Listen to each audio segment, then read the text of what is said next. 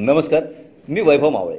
Deshdoot podcast बुलेटिनमध्ये आपलं स्वागत. आज शनिवार दहा जून दोन हजार तेवीस. ऐकूयात जळगाव जिल्ह्याच्या ठळक घडामोडी.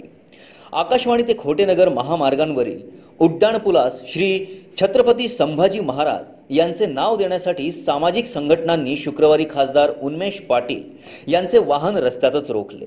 यावेळी संघटनांतर्फे मागणीचे निवेदन खासदार पाटील यांना देण्यात आलं.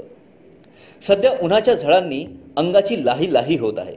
त्यातच फेस दुरुस्ती नावाखाली पाच ते सहा तास जळगाव शहरातील गोलाणी मार्केट शिवाजीनगर महाबळ आदी भागातील रात्री बत्ती गुल झाली होती. त्यामुळे नागरिकांना असह्य उकाड्याचा सामना करावा लागला. राष्ट्रवादी काँग्रेसचे संस्थापक अध्यक्ष खासदार शरद पवार यांना ट्विट करून जीवे मारण्याची धमकी देण्यात आली आहे.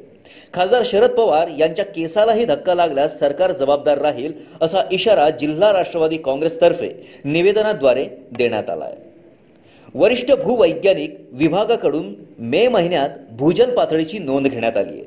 त्यात जिल्ह्यातील बोदवड यावल भुसावळ आणि जामनेर तालुक्यातील भूजल पातळीत शून्य पूर्णांक पस्तीस मीटरने घट झाली असून इतर तालुक्यात पाण्याची पातळी समाधानकारक असल्याची माहिती प्रशासकीय सूत्रांनी दिली आहे. हळदीच्या कार्यक्रमात सुरू असलेले गाणे बदलवले म्हणून वाद उफाळून आला होता.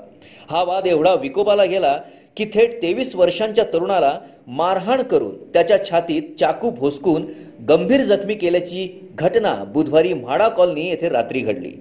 सचिन भरत महाले असे जखमी तरुणाचे नाव असून या प्रकरणी एमआयडीसी पोलीस ठाण्यात गुन्हा दाखल करण्यात आला या होत्या आजच्या ठळक घडामोडी.